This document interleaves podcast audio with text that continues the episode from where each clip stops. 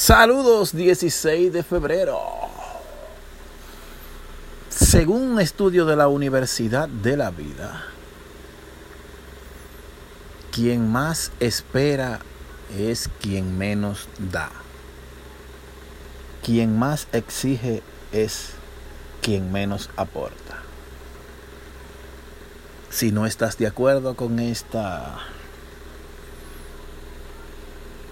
házmelo saber.